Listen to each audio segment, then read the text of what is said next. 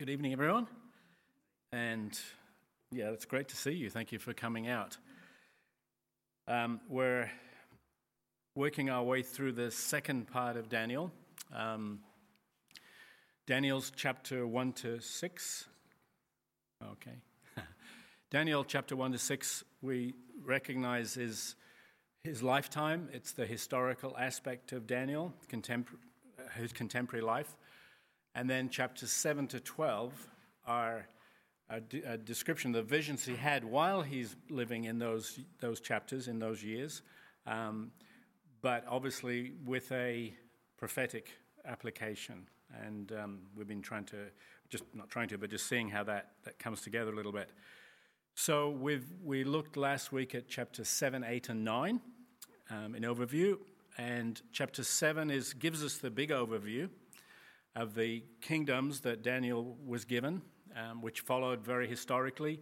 I mean, it's totally remarkable. Um, there's only two choices either this is somebody writing history, or it is the hand, handiwork of God who knows history um, before it happens, which we believe. And academically, and I've researched it for years, it's getting more and more.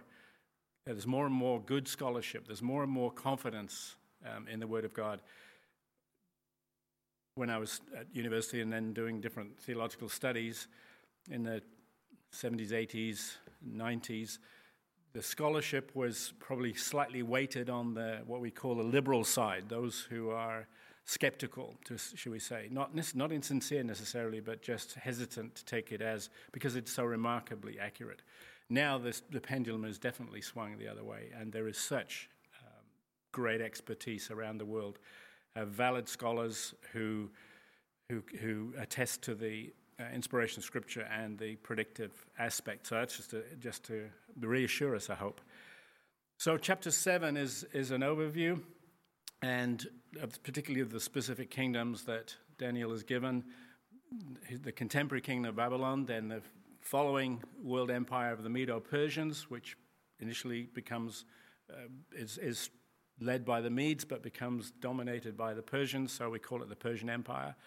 And then Alexander the Great, very, very well known historical figure, glamorous figure. There's movies, there's books, there's all kinds of stuff, who has this remarkably rapid ascent and world conquest right through to India, but dies and his empire is broken up into the four generals.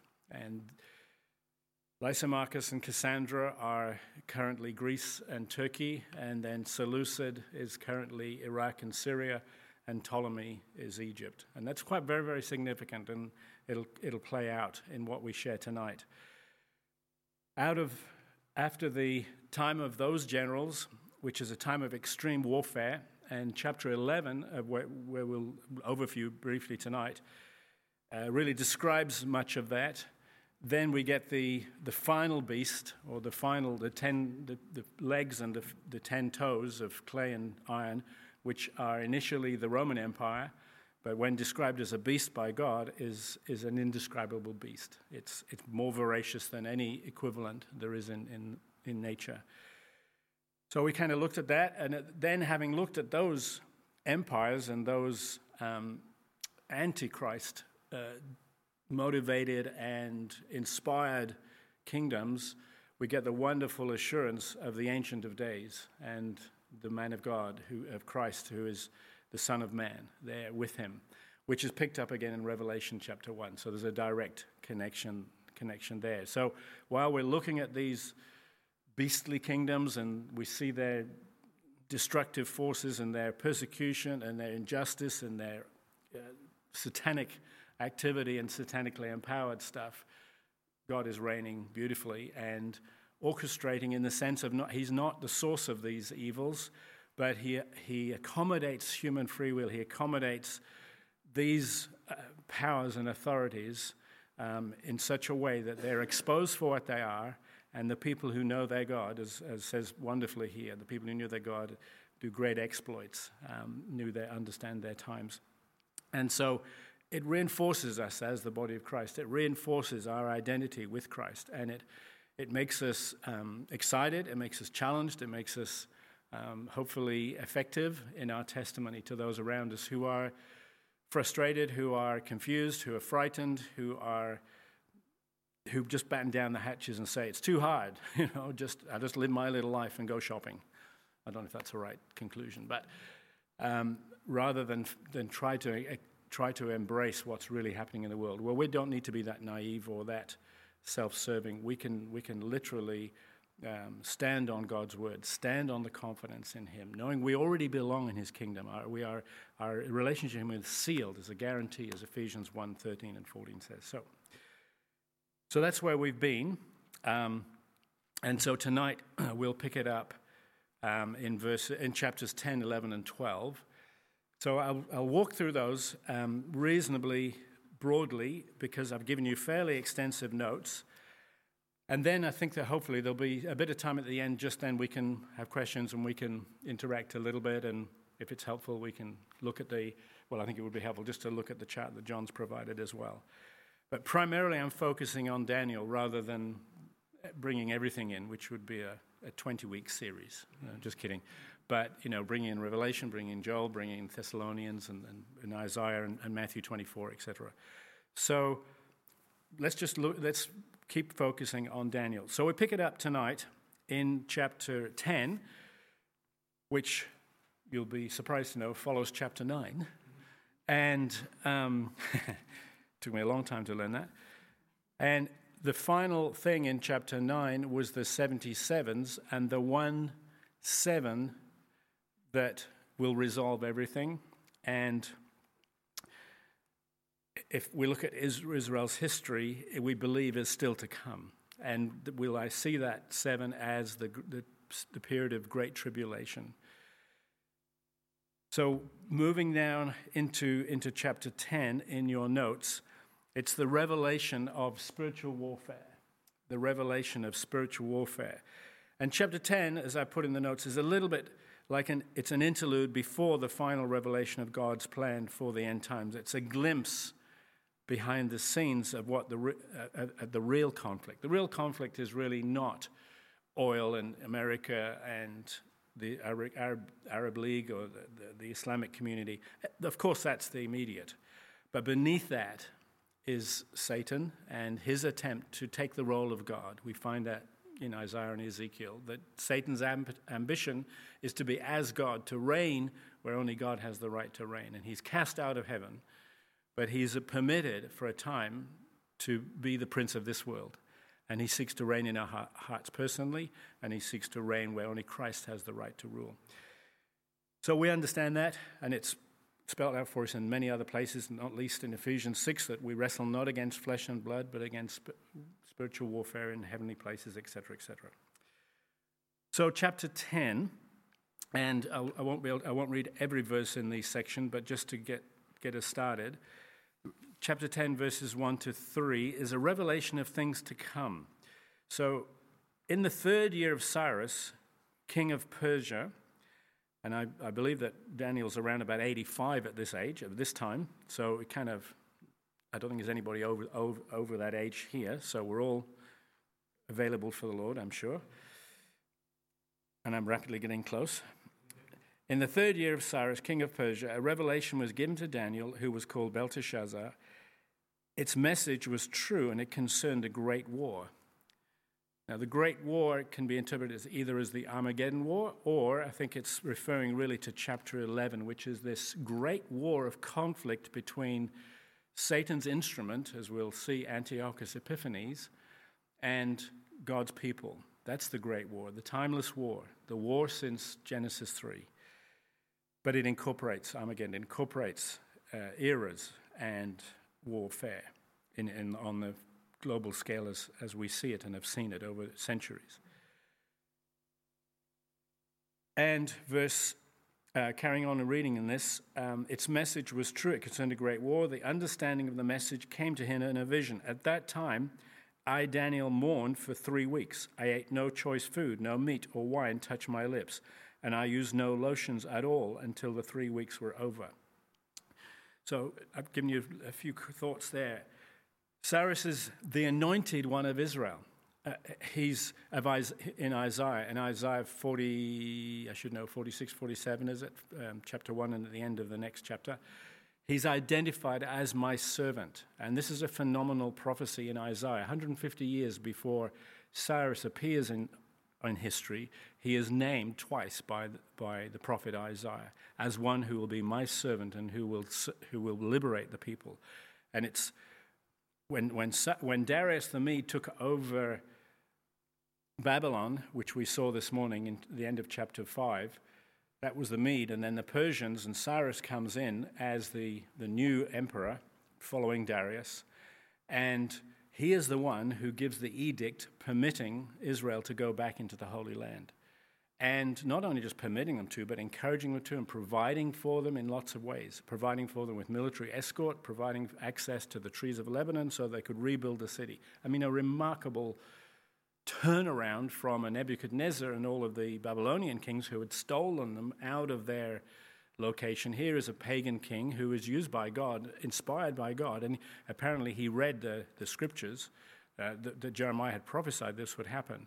And in response to that, he permits and he becomes a servant of the Lord. So it's, a, it's quite a, a remarkable uh, historical thing that's such a, a, dramatic change.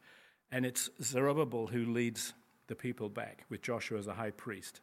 And um, so that's the, the, the, return from exile.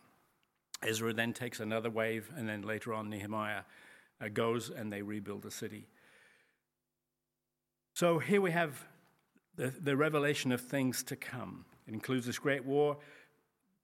Daniel himself mourns. That's either in anticipation of the revelation or as a consequence, but typical of Daniel. He's, he's fully engaged in this. This is not theory, this is not theology and doctrine that he's just studying as a student. This, um, this is his identity, and he's seeing his people, his, his nationhood being used by God and being in the forefront of, of God's purposes. And uh, we're the same now as the people of God, as his kingdom. And hopefully we identify and we embrace and we are not, not separated from what's happening in the world, but pray into it and identify we're, we're the salt and light that God has in this world for this time. The second revelation is the revelation of God, and it's um, this beautiful um, reminder of that God is very evident and very, very re- uh, wonderfully revel- uh, revealing God. So we can we go down those, Phil? The, they should have they should have appeared but maybe not. Go to the next slide. Yeah, revelation of things to come, and then the next one, revelation of God. Thank you. And I've, got, I've given you some notes there how that this follows. That in chapters 2 to 5, Daniel has been interpreting other dreams. In chapters 7 and 8, he's received his own visions. In chapter 9, he saw a specific vision and revelation of the future of Israel. And now, climax, in a sense, is the glorious vision of the Son of God himself. We call it a Christophany, an appearance of Christ in the Old Testament. And he's, he's overwhelmed. And I won't through, read through all these, these verses, but the angels come and minister to him. And the first angel is the angel of the Lord. And if you're familiar with the language of a theophany or a Christophany, it's just a, a, a word we use for an appearance of the Lord Jesus in the Old Testament. We get a number of those at different times. I mean, a classic one is Gideon. Gideon is, is confronted with, with the, the angel of the Lord. Joshua is challenged by the angel of the Lord. We, we see as a, as a person of Christ. And we take that from, from the description that, that's given here. Let me just give you a little taste of that. Um, in verses uh, verse 5 I looked up, and there before me was a man dressed in linen with a belt of the finest gold around his waist. His body was like chrysolite, his face like lightning, his eyes like flaming torches, his arms and legs like the gleam of burnished bronze, and his voice like the sound of a multitude. Again, flick to Revelation 1, and that's a description of Christ. Around him are angels who are ministers, and the angelic activity is something that we don't d- dwell much with, and that's appropriate. We're cautioned in Hebrews not to worship angels, but we're also reminded in the, in the latter chapter of Hebrews that we entertain angels unawares. So a, there is an angelic activity. Um, I like we have our guardian angels. That's always a comforting thing. Um, as, as, children, we, or we encourage our children. You have a guardian angel. Um, I call mine Neville. No, it's just a joke. But we, there is this um, real deal. And the Lord Jesus himself was ministered to by angels. Remember at his tempting um, and, and being fasting, it's angels who come and support him. And he's preparing to go to Calvary. It's angels who, who strengthen him and provide him, provide for him. So uh, it's, it's a continuing thing, and we're, we, we don't, we don't um, there's a caution of over romanticizing angels, and Hollywood does that. And there's a danger of dismissing it as, as fairy stories. It's neither. It's, it's part of God's provision for us. They are ministering spirits. And so, as, as Christ is here, in this context here, the other angels are with him, and they're the ones who, who lift him up and, and encourage him, etc., and minister to him. So, I encourage you to read, read through that. The third revelation in this chapter, and this is anticipatory, is of the real conflict. And the real conflict is, is captured in, in verses 10 to 14. A hand touched me and set me trembling on my hands and knees. He said, Daniel, you are highly esteemed. Consider carefully the words I'm about to speak to you and stand up, for I have now been sent to you. I'm a sent one. That's what ministers are, uh, angels are, ministering spirits. And when he said this to me, I stood up trembling. It's very similar, isn't it, to John in the book of Revelation. And then he's told in verse 12, uh, yeah, verse 12, do not be afraid, Daniel since the first day that you set your mind to gain understanding and to humble yourself before your God, that was in his prayer in chapter 9, your words were heard, and I have come in response to them. And then it's an interesting uh, little window on spiritual warfare here, but the prince of the Persian kingdom resisted me 21 days, and that's been noticed many, frequently that, or by many, that how remarkable that there's an angelic warfare going on, and that the as there are God, we believe God given angels for nations and personally, and if we take Revelation seriously, there's angels in church, for churches, there's angels over nations, and equally there are fallen angels, and there are the equal, an equal hierarchy. And there, the, that's the battleground. As we live our lives here, we seek to serve the Lord in everyday, ordinary circumstances. This spiritual warfare is taking place, and we find it many times in Scripture. You think of um, in, in, Judges with Gideon. Again, there's, as he comes down off Mount Tabor into the battle, it says, and the stars fought in their courses, and stars are angels. So there's, there's a constant background, which I'm glad we don't see. It would be too scary, probably. Um, be a very be a bit distracting, um, but be fascinating, and maybe one day we'll, we'll get to see it or we'll understand it, I know. So there is this spiritual warfare. That's why our prayers are very important. And I don't understand everything about prayer, but prayer is the means by which God's will is, is, is uh, stimulated. I like the way C.S. Lewis put it when he was asked, um, Why do we pray for people um, when, when God knows what's going to happen? And when it may not happen for many years. And C.S. Lewis said, as you are praying your prayer, whatever time, whatever circumstances, for God, that is now, it's in His eternal present. So no prayer is ever wasted.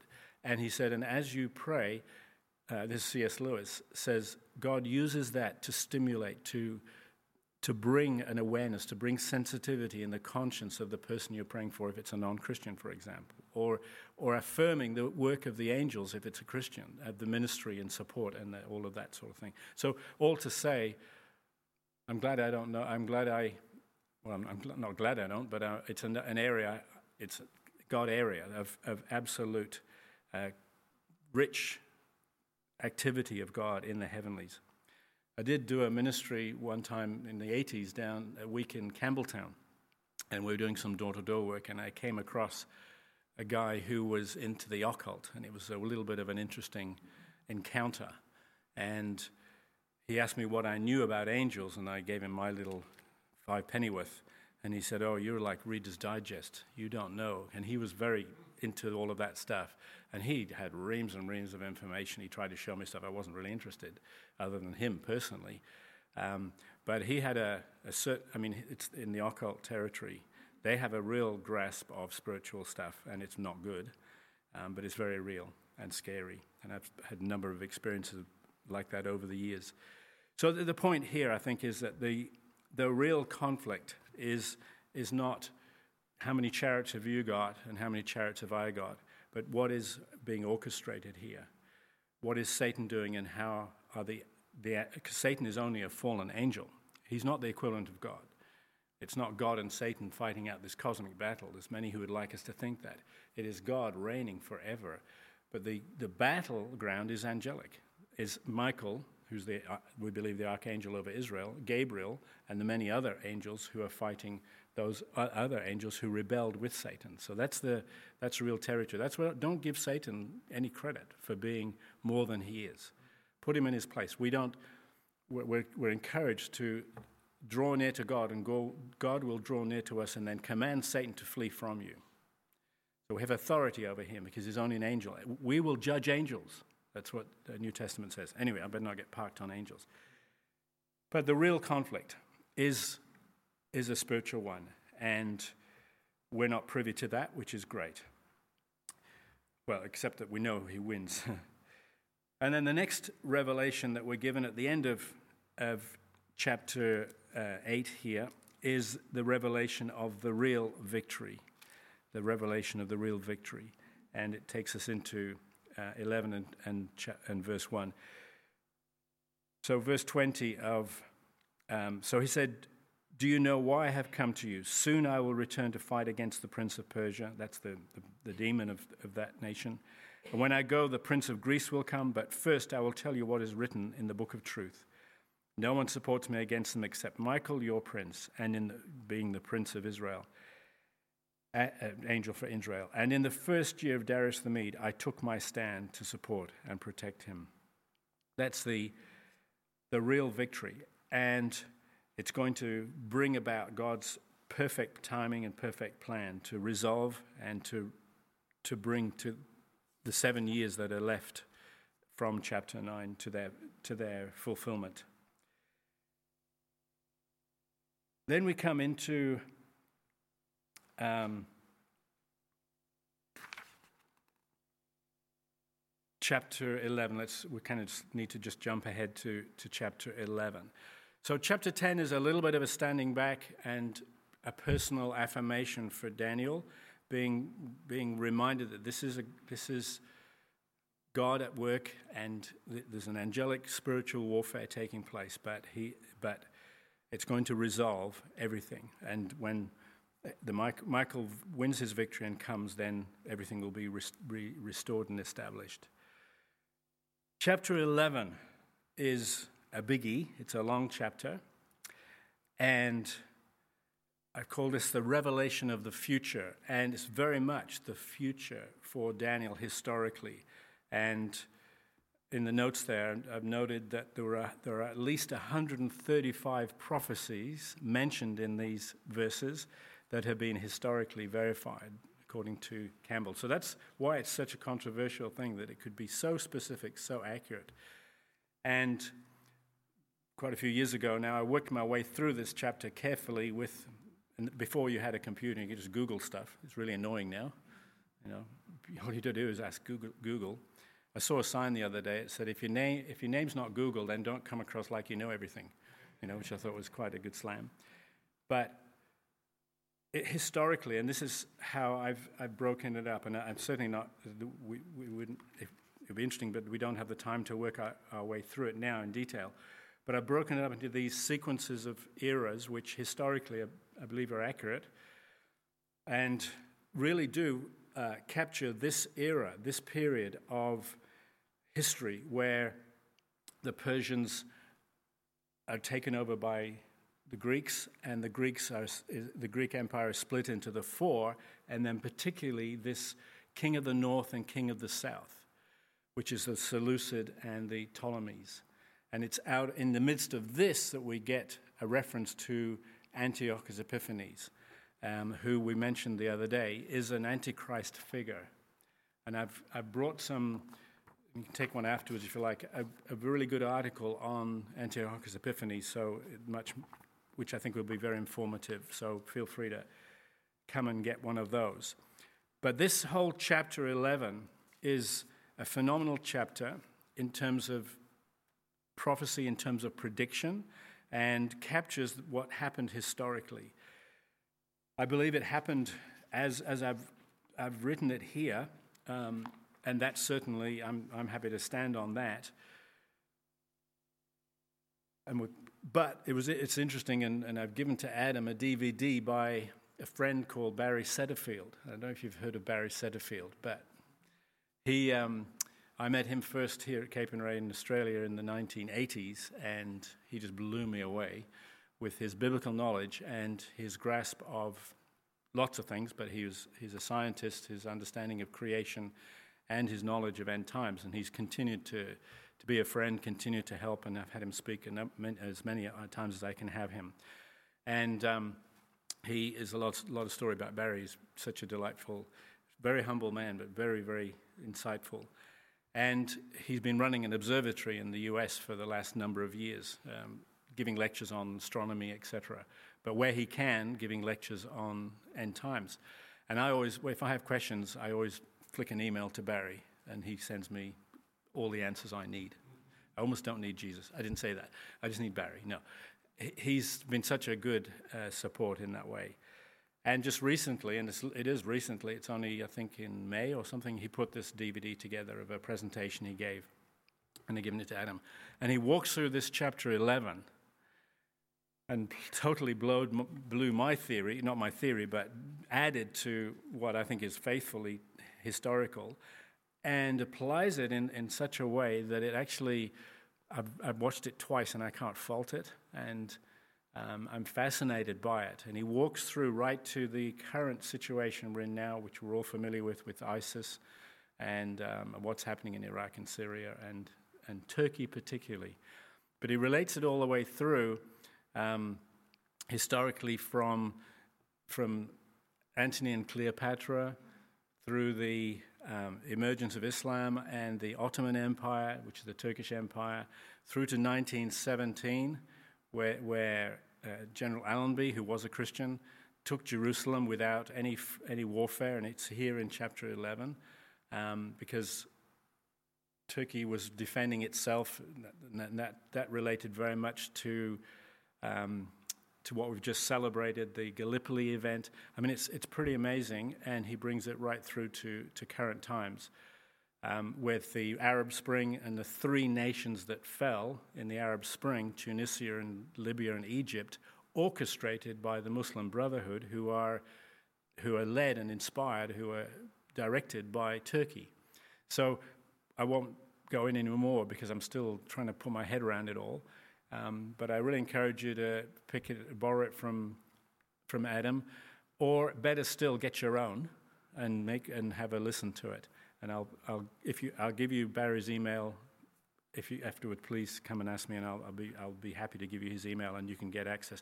Because he said he's got one more he's going to do. He's not well, and uh, circumstances are difficult for him financially, so he he has to do this out of his own. Uh, it's his own thing, and so uh, I encourage you to, to purchase one. Anyway, I'm still, I'm just absolutely capturing it. And yeah, we did think about putting that on, but it's fairly, fairly time consuming. But I encourage you to follow through on that. But alongside that, there, or uh, historically, in parallel to that, not contradictory to that, are these historical periods. And the, the key uh, one, if you look just at period five, for a second is the period from verse 21 to 35, and it's the emergence of Antiochus Epiphanes, who is the little horn that's, that's referenced in the visions of the, of the beasts. And a direct foreshadowing of the Antichrist, and I think that's absolutely clear, because he is the one who commits the abomination of desolation, which is referred to in these chapters and Jesus refers to in Matthew 24. When you see the abomination of desolation as described by the prophet, Daniel, so Jesus affirms Daniel's prophecy, prophet, prophetic role, then, then the, you will know the end is here. And so there is the historical event, and I mention it, and, and this paper will, will flesh it out a lot more, but basically, Antiochus Epiphanes is part of the, the Seleucid dynasty that's opposed, opposing the Ptolemaic dynasty in the south. And they're two, two major powers, um, Syria and Iraq, and, and they captured quite a lot of the territory towards the Parthian Empire, which is more towards the east. And of course, Egypt is always a powerful player. And in between is little Israel, little Judah, the, the, the pleasant land as it's described, part of the Fertile Crescent. And when, when the kingdom of the north seeks, invades, whoops, seeks to, uh, con, to invade Egypt, there's only one way to go, and that's through Israel. And so, constantly, back and forwards, Israel is ravaged by these armies, and they are hostile armies. They're rapacious armies. They just strip and feed uh, and, and terrorize on their way through each time, and just get all the support, all the all the um, food, and all of the stuff they need. And it, it, it, enrages this guy, Antiochus Epiphanes, that he has, he's resisted so strongly by the Jews. And I believe this is satanically inspired, that he realizes why they are so tough and so resistant to my power, my authority. I should, they should bow down to me, they should give me everything, is because of their God. And so, in his twisted, satanically inspired way, Antiochus Epiphanes thinks if I can break their allegiance to their God, then, I'll, then I have them. And so we understand historically that he deliberately um, went into the temple on the Temple Mount in Jerusalem and sacrificed a pig, knowing it would be an offense, knowing it would pollute, knowing it would stop their, their ability to have sacrifices, stop their identity and their relationship with their God, which of course it did. And that was for three and a half years. That's where we get our times, times, and half a time. And it's, as, as I mentioned last week, it was so extensive, the, the desecration, that's the abomination of desolation. And he, he does more than that. He claims himself to be the one they should worship, etc. So it's an, an absolute uh, false apostate claim. And it's so devastating, but there is that one cruse of oil that was uncontaminated, and it it remained uh, sufficient to keep the light going in the temple until such time as they were able to cleanse other oil and the vessels, and the light never went out. And that's the Hanukkah festival that, um, that's celebrated every year in, by, uh, in Judaism, and which is stepped, has been incorporated in our, in our Christmas story. So I think you, you're familiar with that, and we mentioned it last week. So that's, I believe that's no question about that being historical and referred to in these chapters. But it goes even further in verses 36 to 45 of, of chapter 11, where, and this is the prophecies concerning the Antichrist. So we can, yes, thank you. The prophecies concerning um, the Antichrist. And just briefly in the notes there, the immediate person is Antiochus Epiphanes. And Epiphanes means the illustrious, um, but he was co- commonly known as Epimanes, which means a madman, because he was, he was like a Nero, he was out of his mind. And he's pre- just to the four points there, he's presented as someone new. There is no historic equivalent as there was for the previous section. The, the historic Antiochus died of an undiagnosed disease in Persia, but the Antichrist meets his end in Palestine, we're told in this, in this section. It corresponds with overt end time features in, in other parts of Scripture, particularly 2 Thessalonians 2 and verse 4, where the man of lawlessness, who is the Antichrist, when he appears, will present himself in the temple claiming to be God and demanding to be worshipped as God. And that's that's the final climax at the, of the end of the Great Tribulation. And it says when, when that happens, the end will come. So I think we, we get a very strong sense that Antiochus Epiphanes, as the historical figure, is a prototype. He's an antitype of the Antichrist. And we're told in 1 John that the anti- spirit of Antichrist has always been with us. And we can see that through history with other evil dictators. We've got our Stalins, our Hitlers, we've got our Mussolinis, we've got our Idi Amins, we've got our Pol Pots, we've got our Osama bin Ladens. We've got, we've got plenty of candidates for Antichrist that have been on our, on our landscape, and there'll always be candidates. And one will ultimately become the figure, the, the figure we find in Revelation 13, who becomes the beast, who the dragon empowers with his strength, which is Satan, and the false prophet uh, orchestrates worship and, and allegiance to. And there are signs and wonders that are associated with that. So, what is distinctive about him? Well, uh, let's just walk through these, these features, these 10 features.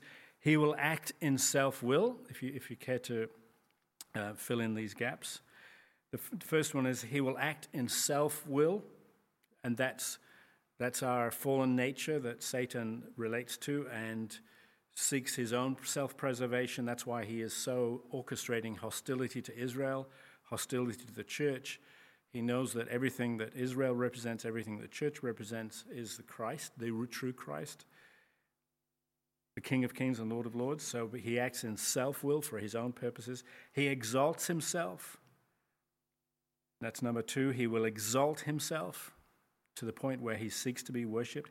He will, thirdly, magnify himself. He will magnify himself above every God.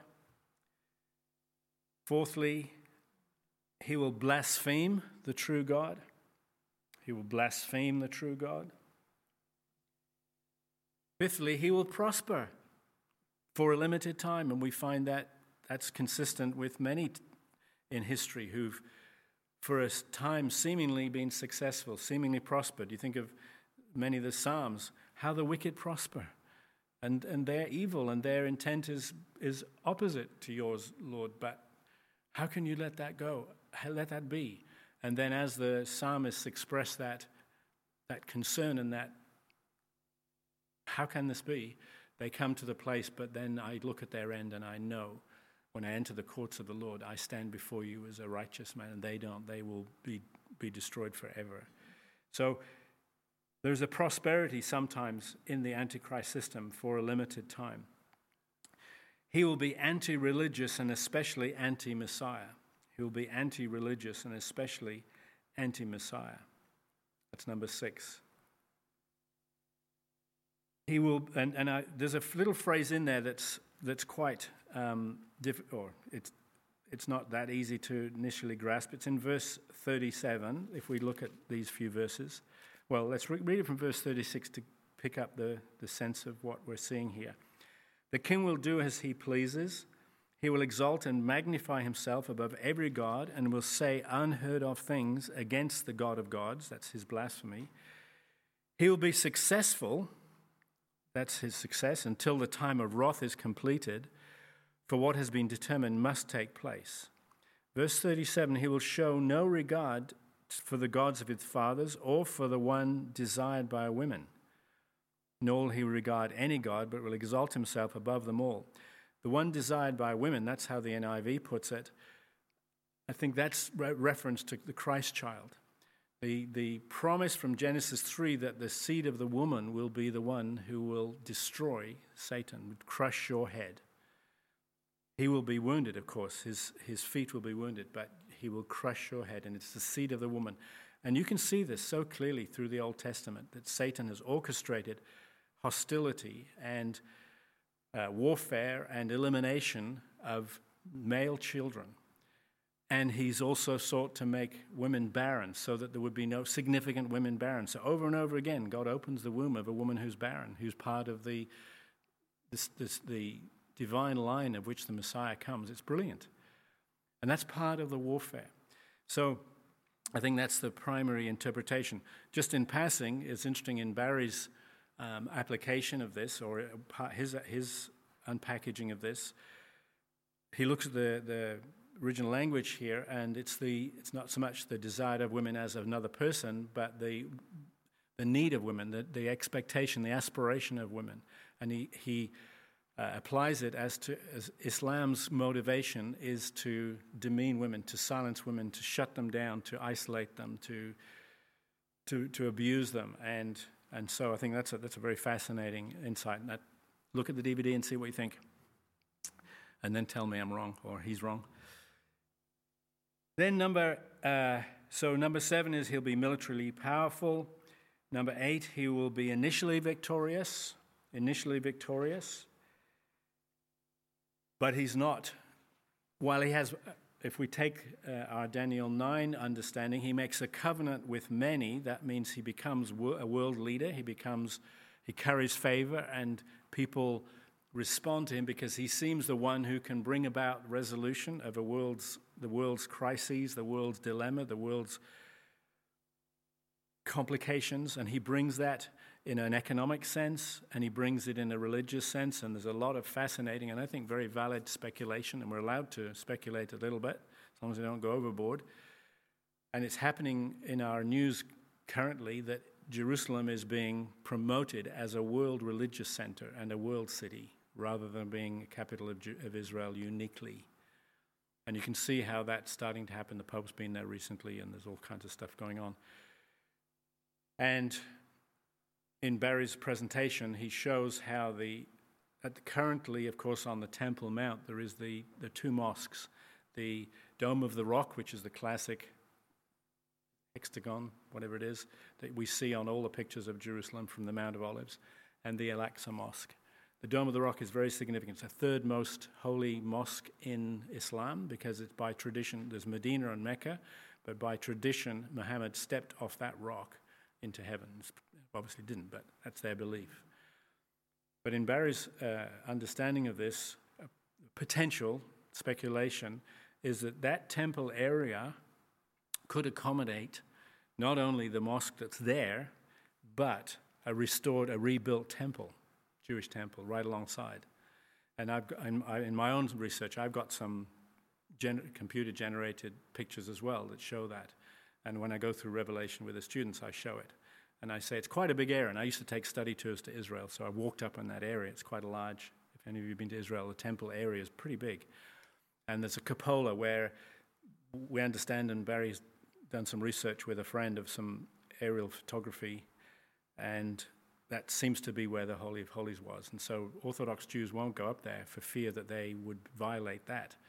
But it's very, obviously, you know how tense that is, and it's protected by both the Israelis and by the Palestinians because it's, it's, not, it's a tinderbox waiting to explode. Fanatical Jews think we need, to we need to get rid of that, we need to burn that mosque, get rid of it, so we can have our temple back. And of course, fanatical Muslims are saying this is where, this is where everybody should be, everybody's going to be Muslim, and we're going to make you Muslim. So it's, it's, that's, where it all, that's where the real issue lies. But it's fascinating that uh, in that whole temple area, there's plenty of room for the mosques and for a temple, and for a Buddhist temple, and for a Sikh temple. And as I say to the students, even a Capernwray Centre could be up there. I won't be there, but look after it well, please. And, um, and tell Dan to look after it and, ma- and make sure it looks after. No, I'm just kidding. But it's, it's speculation, I know. But we just keep our eyes open and see, see what's happening. So, number nine, he will establish headquarters in Israel. And number 10, he will come to his end. He will come to his end. So that takes us through chapter 11, which is a pretty uh, full and remarkable prophecy of literal history, history for us, but future for Daniel. Then finally, chapter 12, and then we'll, we'll, we'll finish, and we can have a little bit of time, probably a few minutes at least, maybe. But if we go to chapter 12, this is the, the revelation and resurrection, and it's a great finish. It's a great finish because it doesn't finish with the end of the Antichrist. You know, that would be good, but it's not about the Antichrist. It's not about Satan, it's not about ISIS, it's not about whoever the current evil figures are in our world. It's about the living Christ. It's about the King of Kings and Lord of Lords and the one who reigns already. He's reigning in us. We are in his kingdom. We are seated with Christ. We are joint heirs with him. We've been transferred from the kingdom of darkness into the kingdom of light. We've been resurrected already. We've, if we died with him, Romans 6, in his death, we are resurrected with him in his resurrection. So this is important, this is information, this is helpful for us to read our times, to understand and have conversations and bear witness to God's faithfulness and the remarkable Word of God to those who, are, who don't know, who are ignorant, and those who might challenge it. But the beautiful thing is that it's ultimately about Christ and his victory already achieved for it. It is done, finished, tetelestai, paid in full. Even so, come, Lord Jesus, as we'll say at the end, Maranatha. So it, it's faithful to this time, this intense period, this seven years. So the first affirmation is the time of tribulation, the time of tribulation, if we can put that up. And of course, there always has been tribulation. We know that. There's been horrendous times, and there'll be more to come, and maybe it'll then ease off and be more to come. We don't really know 100%. But it does there is this intense, specific time. And in Revelation, it's a different Greek word for the uh, trials than it is for the general tribulation. And it's it, in the, the language that Daniel's given to use here. It's, there will be a time of distress such as has not happened from the beginning of nations until then. So this is a unique time of, of tribulation. But it's also a time of deliverance. That's under 1b, because he goes on to say, But at that time, your people, everyone whose name is found written in the book, will be delivered. Isn't that great? And that's the whole point. Whenever, whenever I go through Daniel or whenever I go through the book of Revelation, um, there's a lot of things I don't know, but one thing I do know, it makes me want to tell my neighbor about Jesus. It makes me want to say, this, if I have any understanding, if, and I do have some, I think, of what God is about and what is to come, friend, please be right with God. It's so critical. How wonderful to know that our names are written in the Lamb's Book of Life. Anybody can do that. Come in honesty and humbleness and obedience to what God has promised and faithfully given and demonstrated, and get, put your trust in Him. It's a time of deliverance. The third one, it's a time of resurrection resurrection for both saved and unsaved. And look what it multitudes who sleep in the dust of the earth will awake, some to everlasting life, others to shame and everlasting contempt. And the contempt there, as I put in the notes, is a very strong word. It's the only other time it's used in the Old Testament is in Isaiah 66, and it's translated as loathsome. This is not, as we said this morning in church, um, you know, some big party in hell. This is not party time. So that, but there is resurrection. There is also, next one is the time of reward. The greatest joy is to lead others into truth and righteousness, and we can we shine like the stars. That's the reflecting the glory of the Lord. So there is the time of reward, and there is nothing greater to invest in. As I've just put a little quote here from somewhere, if you want to do something that will last a year, plant a flower. If you want to do something that'll plant that'll last a lifetime, plant a tree. If you want to do something that will last forever, plant the good news. That's, that's the best investment we can make in our world. And then there is the time of the end, that final section here of chapter 4 to verse 13. The time of the end. And there's three figures again. It's a little bit like chapter 10 the angels and the one who is, who is embracing, uh, who's hovering over the river uh, here in this vision. And it, I think it's the, the angel of the Lord again. And it's the testimony, um, as, as is often the case in Scripture, that by the testimony of two or three witnesses, these things we can be sure. So let's go to the very, very last bullet point where Daniel is still perplexed in verse 8. And can, we can understand it. I'm perplexed with, with the amount of information, the accuracy, and the phenomenal um, significance of what is being revealed here. So this is not lightweight. This is not some obscure little guru having a, a vision of something. It's not a Buddha who's wandering around trying to, who, you know, the, the Buddha went, was brought up in a very favorable circumstances, then escaped from that and suddenly saw poverty and saw beggars and saw old people. And that's what motivated him to, to become, to start what he was thought was a reformation of Hinduism, but turned into Buddhism. This is not that. This is not a, a, a response to tragedy. This is an affirmation of victory over that which would otherwise be a tragedy. And it's, it's totally, totally different. And, and Daniel, though is overwhelmed by it, understandably, I think, but he receives, he receives a fourfold answer. These will not be fulfilled until the very end. And one of the consequences of the tribulation will be the purifying and refining of the saints and a confirmation of the wickedness of the wicked.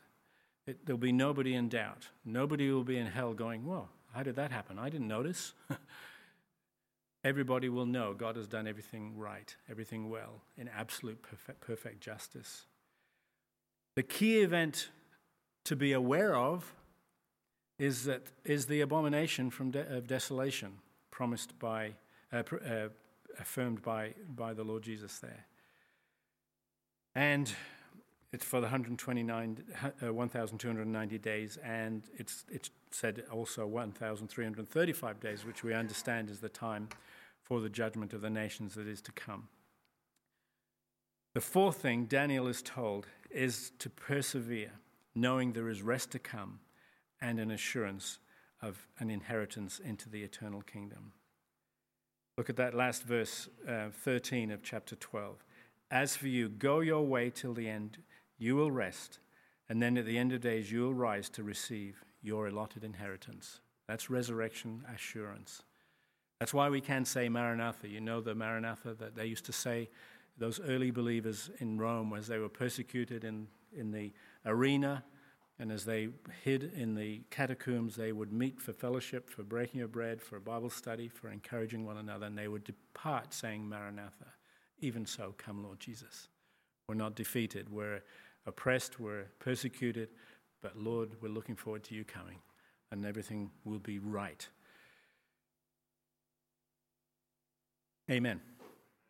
So we've walked through Daniel. Are you, are you there? Is your brain coping?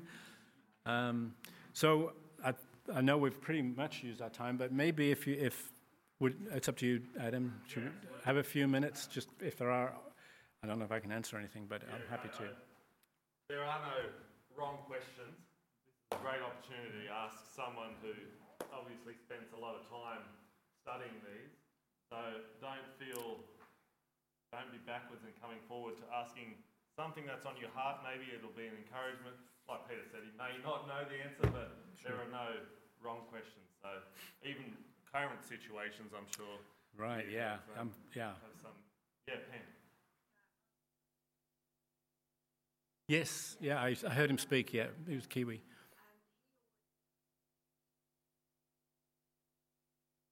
Yes. I do now. I'm, I'm, I'm a fly by night in some ways. I, whoever just said something impressive, I, am in their camp, and then somebody else something. So I, I switch camps. So don't. I'm not very reliable. No, that's not true.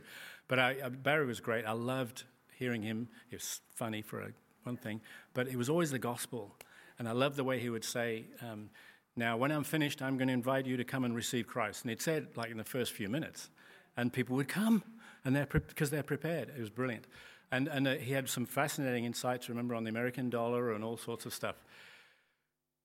What scripture is, is pretty clear. It, it says in a number of places that, that the Antichrist will be an Assyrian.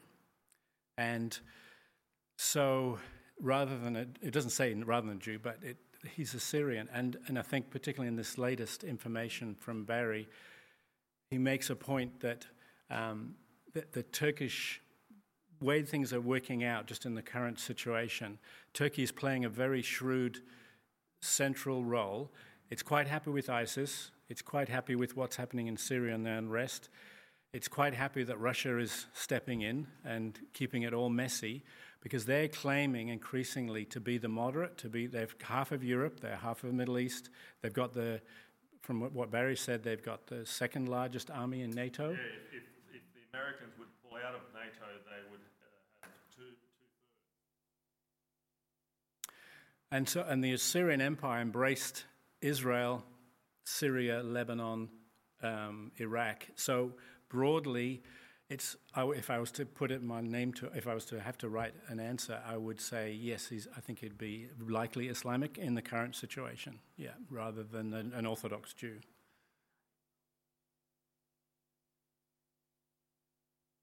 Right. I. Th- well, yeah, it would be. He does it. It's, it's here in chapter in chapter eleven that he's so deceitful. He uses deception so he'll appeal to the world. Uh, this is my understanding, projecting it, conjecture, that he will. I mean, people, it says in Thessalonians, when the people pry, cry peace and safety, the end will come. In other words, we're no longer so worried about other things. All we want is peace and safety. And isn't that how it is? You know, globally and locally. And if somebody will offer it, we'll take him, whoever he is, you know. Now, Israel's crying out for peace and safety. It's not going to get it. It's, it's constantly the target, and it knows that, but it, there's a lot of atheists in Israel. Apparently, there's more per head of population than most countries. And so they're hard headed and they're, they're, they're astute. They're so astute. So they'll play games. And I think they'd sign up with anybody, um, knowing they'll play their game with it as well. So I, don't, I think it's quite f- feasible, yeah, that, that they would. Yeah.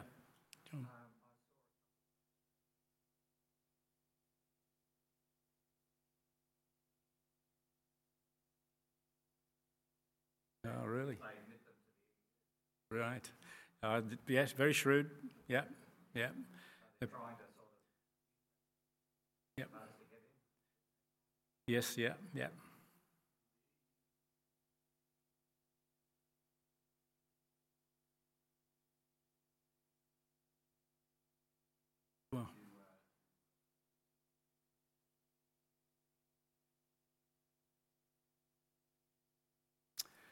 And, and one thing that, that Barry mentions in the DVD is, you know, when in the end of Revelation, it talks about the demise of Babylon and the commercial Babylon first and then religious Babylon. And with the collapse of commercial Babylon, all the, um, all the, the people doing business are crying, oh, what's happened to our business? Look at the ships. And they're sing it from the ships. Well, historic Babylon is on a river, but it's not on an ocean, whereas Istanbul, which is so central to everything, is right on the main shipping lanes for Russia, for the Middle East, for Europe. Everything is right in that central area. And there's a lot of history with Constantinople putting his capital city there in the center of the Rome, which has obviously got significance. So, yeah, there's, there's some interesting things emerging. Yeah, Ewan.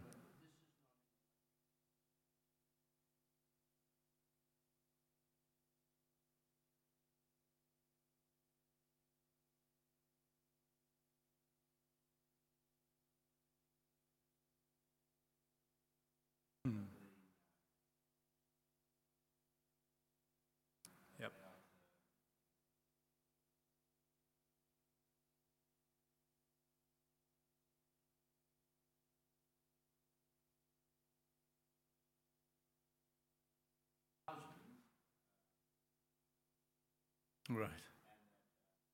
All right.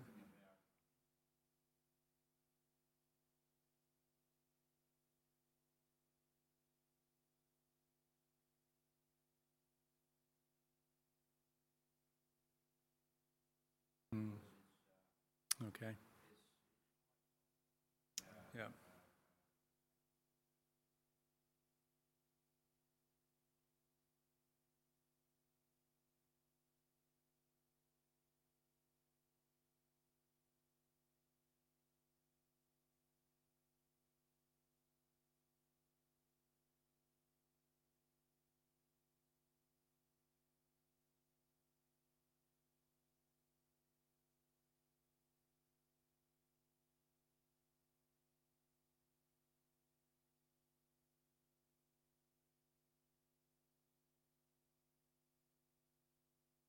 Yeah, yeah, that, that's so true, Ewan. And it's happening, it's orchestrated, and, it, and the person on the street doesn't get it.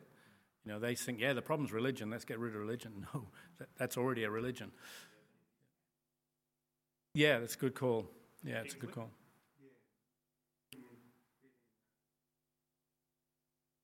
Yeah.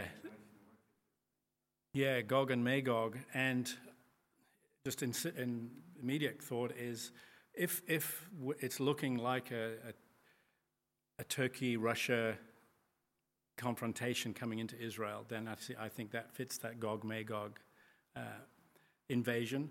And it talks about them coming from the east, which would be the China and the Indian. They're going to be superpowers. And when this all happens there, they, they, their commitment is, is there as well, because the whole security and stability of the world is based on Israel.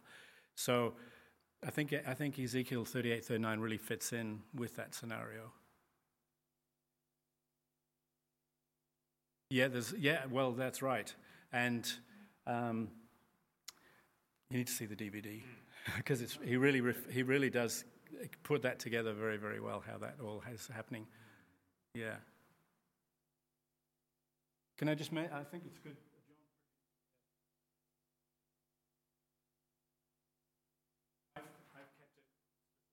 Daniel. Um, this captures obviously a lot of things, but you can see the, the, the Daniel statue at the beginning. Nations that are, are expressed there in the indescribable nation and indescribable beast rather, they're referred to down here. And Israel is blinded. This is the time, the current time. This is between the 69th, 9th of the 70 and the 7th, the last one.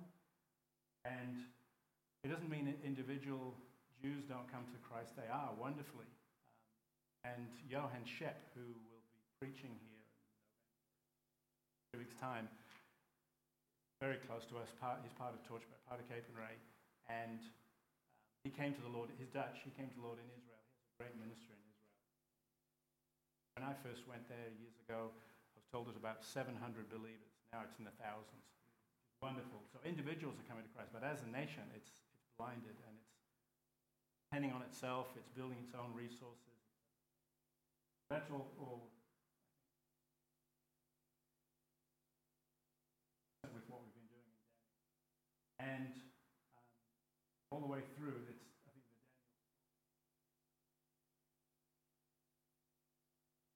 That and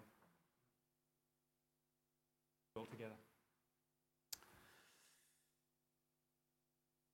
Yeah, go for it.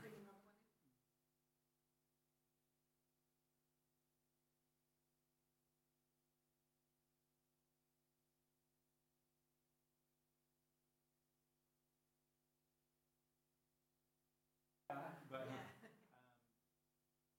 yeah, I don't really know the answer to that.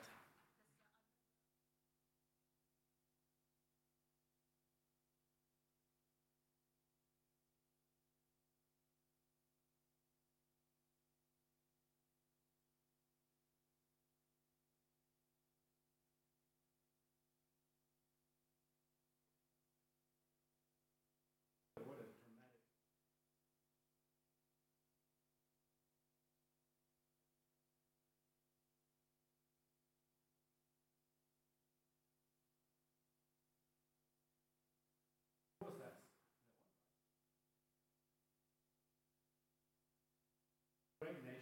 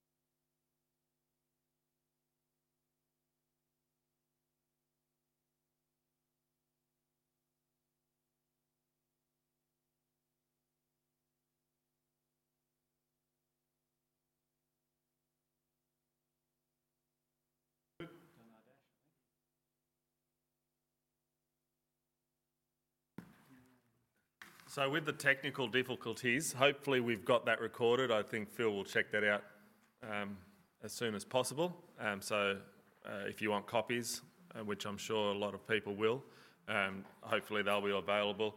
I have put my phone up here to try to make it as a backup, so hopefully that has worked if that hasn't worked. So, um, yeah, I'm. Yes, go for it. Yes. Yes.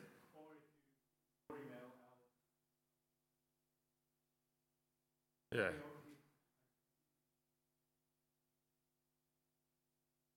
Hmm. No. Yeah. Oh. Yeah. Yeah, that's what I was going to actually mention. Actually, with with the DVD, um, of course, you know we can circulate that the, the one copy, which which is fine, but it's always good to support where we can support, and if we're supporting by buying the DVD, then then I certainly encourage that as well. Um, but yeah, I'm 20 minutes from the end, so you can't have it yet. but um, it's it's it's eye opening. It's um, it's quite yeah, like Peter said, he's got a real passion and and quite um, quite convincing, very very convincing. Uh, I'm very much a, a, a, babe with with prophetic things, um, but uh, yeah, he he makes it very clear, very succinct and plenty of biblical references, which is always good as well. So, yeah, um, I'm nearly done with it. Um, so, if you want to have a look at it or get the email off Peter and, and, and purchase one yourself, great. $10,000. I'll, I'll give you my bank details. Donation, yeah.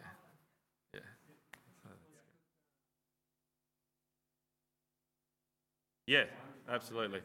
How about you come up? Yeah. Yeah, that's a great idea, Kingsley. Thank you.